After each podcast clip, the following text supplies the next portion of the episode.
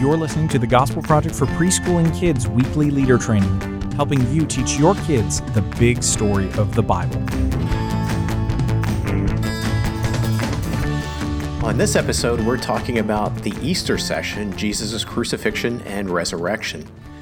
So, Karen, as we think about this session, it's pretty much on the nose. We've done this before. What is this session about? Gee, I wonder what. It's Easter. It's, it's the crucifixion and resurrection. Uh, mm-hmm. We're, we're going to be faithful at the expense of creativity at times. This is the time we got to talk about Jesus' crucifixion. Now, there and resurrection, there is some, of course, wiggle room because you have the different gospels that treat this, and there are many details. You can kind of pick and choose a little bit from Easter to Easter.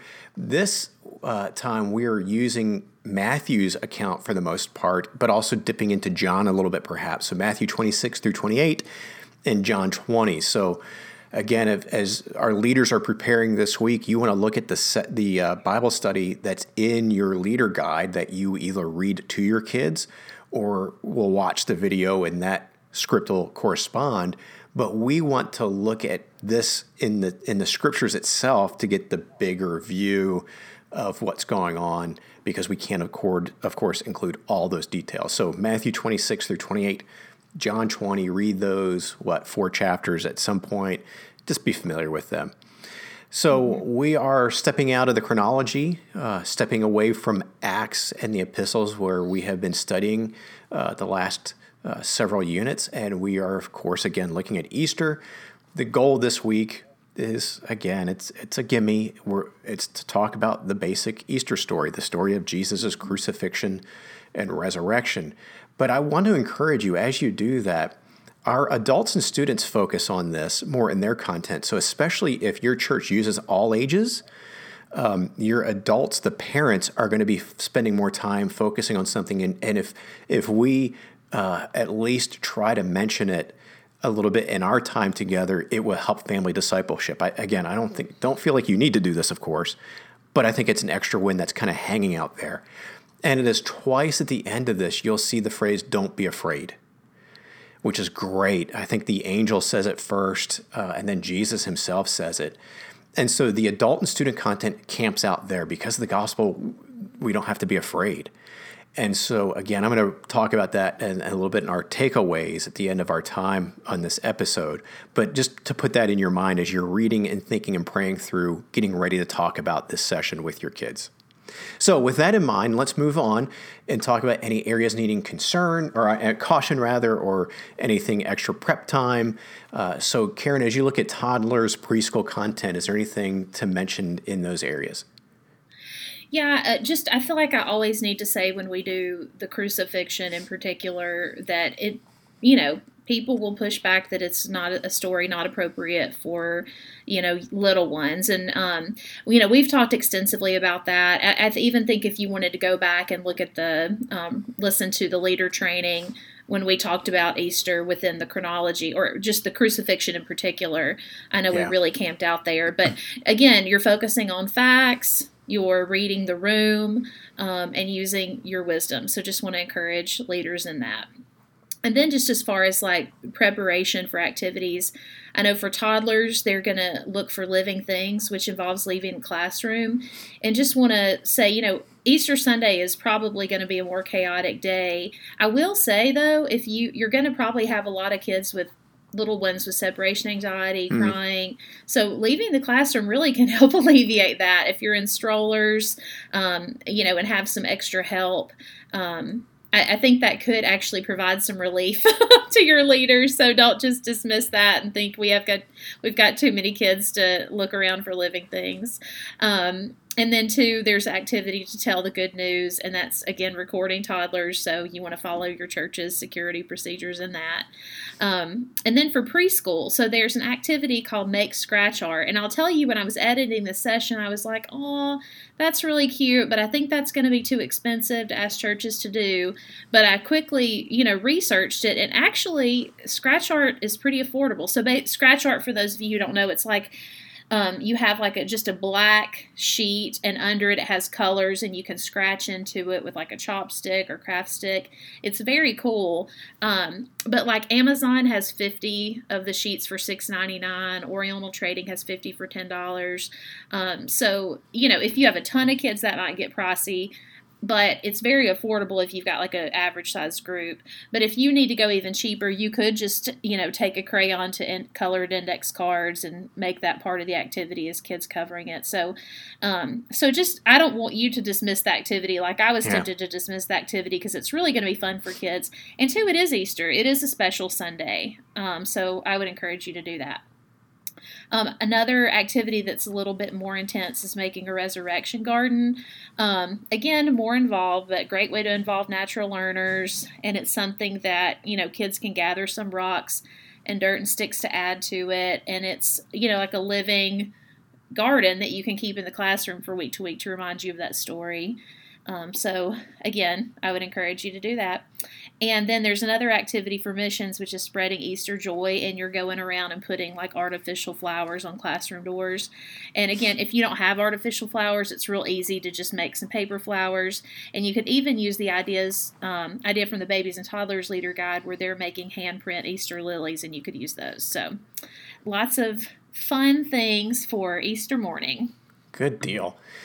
All right. So when when I'm looking at this for the kids, um, first of all, something related to them specifically is the He's Alive activity in the younger kids material. Uh, just a heads up, like Karen, you like to give. This is one where mm-hmm. you need to have palm sized stones for each kid. And so if you're able to do that one, again, just don't forget to do that ahead of time, purchase them or collect them or however you would do. And, and it's, a, it's a great activity, but just don't put that off until Sunday morning or else you probably will not make it happen. Uh, but then, two in general is again every time we have Easter, Christmas as well to a degree, but especially Easter, it's it's Karen. You said it's the highest uh, opportunity for guests to be there, and so expect larger groups than normal. Expect new kids. Expect kids who are not used to being in church, separated from parents, siblings, and so forth. So always be ready to have extra supplies for your activities. This is where you have to kind of think a little bit more deeply. Sometimes we can get in a rhythm. Oh, we know about how many kids are in each group. Make sure there's enough activities or supplies for that. This one you're gonna have to add, and how many you add them, you don't know. Uh, you know, maybe look back at your prior attendance in Easter's in the past that could give you some some clue. But uh, you just don't want to run out of materials, of course. Um, make sure extra Bibles are on hand. I would have to assume those kids are going to show up without Bibles in hand. So if you encourage kids to bring their own Bibles, you want to have some Bibles for those kids who are not used to that. Um, and then don't assume your kids know the Easter story, even the ones who attend regularly. Um, while they may uh, have heard it, of course. And as Karen just said, we, we covered this in a chronology not terribly long ago. But don't assume they were either there. We know attendance uh, is wonky. Um, you know, kids are not attending on a regular basis as in the past, so they could have missed it. Or don't don't assume it it has uh, gotten into their minds and hearts that they really know this story. So, as a leader, it could be tempting to treat this one as a, yeah, this is going to be so redundant. They know this. But I would encourage us to try to break free of that thinking and approach this with enthusiasm and excitement as if your kids have never heard this before. And they will feed on that energy, just as they might feed on our lack of energy, our lack of enthusiasm in a negative way. With that said, also, this is a great opportunity to explain the gospel using the gospel God's plan for me or some other tool.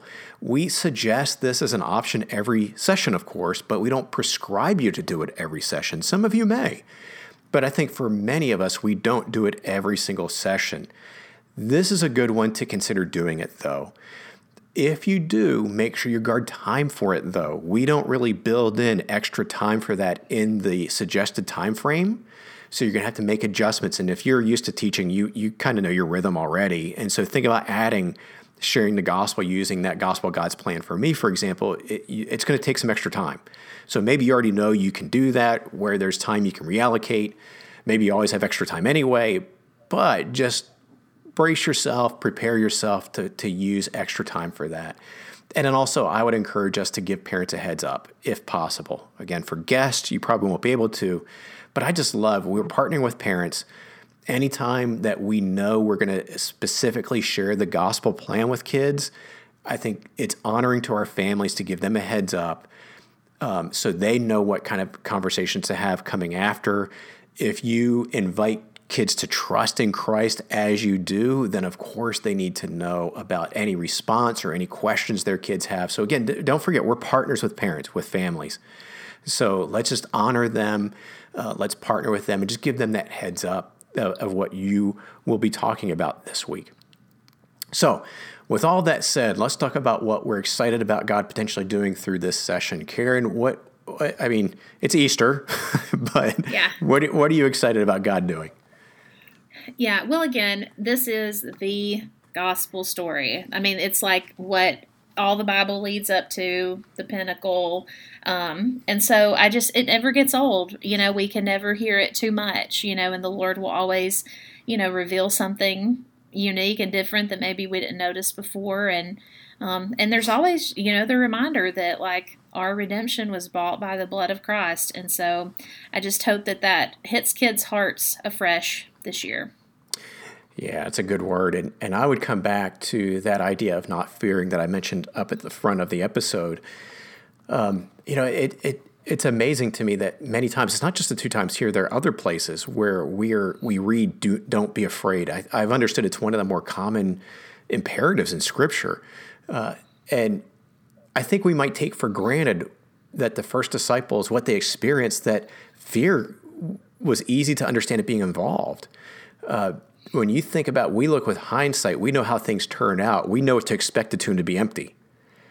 But imagine what it was like for them to go the first time. Imagine what it was like for them to see an angel or whatever, see Jesus, resurrected Jesus. And it's understandable that fear would have been a very real response. And I love God's kindness, his, his, his compassion um, to recognize that in us and to take even the time to say, don't be afraid. There's nothing to be afraid about. Um, and because it reminds me that we can be afraid of many things too. We have lived through a season in this world that has been crazy with so many things to be afraid of. And our kids are not immune to that. Uh, they are usually more aware than what we might think they are or want them to be they can pick up on what's going on. They can pick up on how we as adults and parents are responding. And so many of them could have fear and they may be hiding it well. Maybe they're honest with it and open with it. Um, but here's the encouragement that I hope God does through this session that God knows this. Um, and He would want to say the same thing to our kids. He'd want to say the same thing to us. And He is kind and loving to meet us where we are as well with our fears and say the same thing. Don't be afraid. It's okay. I've got this. And take us where we need to be, uh, living in faith with boldness, with assurance of, of, of who God is, our sovereign God. So I think not only does this have the opportunity, like you talked about, Karen, it's the, it's the core of the gospel message, but this extra level, because the gospel message is true, fear eh, need not be part of how we live. So, a good message for us as, as leaders, a good message for our kids, I hope. All right, so let's wrap it up there. Karen, thank you for sharing as always. I want to thank you for listening to today's episode of the podcast. We hope that you have found it helpful as you prepare to teach the Gospel Project for kids in preschool. For more helpful resources, visit gospelproject.com.